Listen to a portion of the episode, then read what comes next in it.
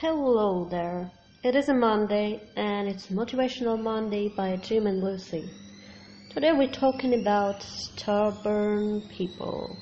And to be frank, each and all of us, we're all stubborn to a certain degree and in one, one or another way. And sometimes that's a good thing and sometimes it can benefit you and there are other times that can actually create you a lot of problems easily. That is precisely right. We, we talk about how you, you hear stories where people said they were stubbornly, stubbornly determined to make a success. And that is wonderful. That is a great uh, trait to have. And we all want to be dog minded, want to be tenacious, want to be persistent and, and working towards a goal. But there are times when what we know is the very thing that can deride us, can cast us aside. I mean, really, sometimes stubbornness and just stay on your opinion is really good thing, and it's not really about uh, being right all the time. It, it is a bit more about being yourself and standing on your own principles. And the other times, uh, the people will stuck to their own habit and they will be stubborn enough to resist any innovation, any change. And change resistance is, I mean, is just everywhere with everything. Just think of yourself. We all are resistant to change. And being stubborn is the part of it because we see things and some people more than other, and maybe even one person sometimes will be stubborn more than other times because of the I don't know wrong mood, because of the uh, chain of the bad circumstances, bad events are happening. Just been tired, just been exhausted, just been demotivated, and that stubbornness actually can affect you negatively because you will just be locked in your own box without looking around, without being able to recognize that there are still lots of good people around. There are still lots of great opportunities. There are still lots of great things happening every second all around us. And importantly, it should be happening inside us as well, all the time. Lucy is absolutely correct. I want you to go back and think about what she just said. Just, just imagine the ship Titanic, and I'm sure you've heard of the ship, read, saw the movie, or read the books. You've heard something about it over the years, and none of us would want to be on water like that, especially that frigid in the Atlantic at that time. But just ask yourself a couple of reasons. Yes, they hit an iceberg, and yes, that could happen to anyone. But just think about what stubbornness can do for us. I mean, we can all become experts at certain things and feel comfortable. Well, I've done this so many times that it's going to work out exactly the same time. Well, the captain himself, Captain Smith, had been with the company White Star Lines for over 30 years. He was scheduled to retire. I believe that might have been his last voyage. Uh, they were trying to set a record to get to New York uh, faster than any other ship ever done. And so, in doing so, wanting being mindful of the record, being mindful of their place in history and all, they have had seven warnings of icebergs ahead. And what they did is that he was stubbornly persistent about going about uh, just focusing on the knowledge that he had gleaned over those countless years, the countless passages to the Atlantic. And he decided that he had a ship that was unsinkable. In fact, he didn't believe there was any reasonable reason for any ship to capsize if it had a good captain on board. So what did he do? Nav- trying to navigate the icebergs, he went at full speed, not slowing down and not adhering to the countless warnings. Now he also decided the White Star Lines as an organization decided they're going to put less lifeboats on the ship because it uh, they only put enough on it because it looked nice. All right? But they knew that if something were to happen, that it would not be able to save all the necessary people. In fact, save most of the people on the ship. It was just there as a decoration. They were trying to get by because the ship was unsinkable. Now, we all want to be risk takers. We all want to recognize that, hey, I gave everything I, t- I, I had to this cause.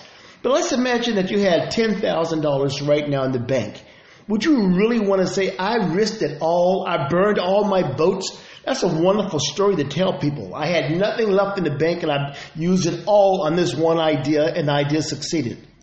But let's be reasonable. What if the idea had not succeeded? And what if you go out and do that again? Will you replicate that success again and again by sacrificing everything? No, even Tony Robbins talks about that in his recent book on, uh, on making money in tough times. You don't want to do that. You want to take a small portion of your money, small portion of your time, and you want to do it reasonably well. Now, I say reasonably, you don't want to be someone out there sacrificing everything like the Titanic. You don't want to be have common sense and have your experience weigh against you. You want to make it serve you. Forget about all those stories, because all those stories of people that succeeded sacrificing everything. They sold the ship, they sold their cars, they sold their house, they took their life savings and invested in this one great idea. No, no, no, no. That's not being rational. You want to think rational, all right? And then make it. Because there's a difference between someone who wants to be a rock star playing music and having their entourage around them, and you see them in the lights and say, That's the life for me, or someone who is steady as she goes, making a living that will equal to or better than a rock star. And guess what that lifestyle would be? A dentist. Because it's something that's consistent, something that's steady, and something that's progressive. I'm not saying don't go after your goals. I'm saying have reasonable expectation for your goals and keep increasing them. Absolutely. So Titanic will be one of those examples where the stubbornness serves you bad. And let's think about another example when stubbornness serves you right. And that will be Steve Jobs and his idea of Lisa computer and Apple company itself from the beginning and the idea behind the Apple, the idea about creating this absolutely different design and functionality and usability. And how did that pay out? It took years, it took a lot of money, and there was lots of obstacles, but he created something absolutely unusual and absolutely magnificent. This is the example when stubbornness serves you right, but it doesn't always happen that way. So, as Jim said, play safe, think twice, and try to manage your stubbornness because sometimes it's able to uh, blind you sometimes it may able to freeze you sometimes it will be able to uh, make a gambler inside you. You don't want to gamble you want to play safe and you want to be try you want to try to be as rational as possible person your dreams your career your businesses and managing your life. So all those things when people say about benefits of meditation, staying calm, mindfulness, all this will relate here to your stubbornness because those are the tools to manage your perception in your behaviors when it slides to the risk to create the problem for you. That's right. So people sometimes that are successful, if we will, we, we have to recognize for success it's something different than each one of us. And when it happens, sadly, we don't know what we have to define what success is going to look like. So when it arrives, we don't know what it is. We don't know how to even know if we have success. Have you thought about what a successful marriage will look and feel like? Have you thought? I mean, honestly, you don't know if you're successful or happy because you haven't determined what it's going to be like, and you both haven't discussed it yet. Have you determined what a successful business will look and feel like? What will you have? How will the people in your organization feel like?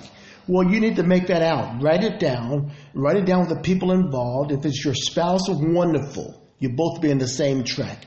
But decide what success is going to feel like, what failure is going to feel like, and decide that, hey, we're going to work on this but don't be mind be mindful of making course corrections, which is not what they did on the Titanic.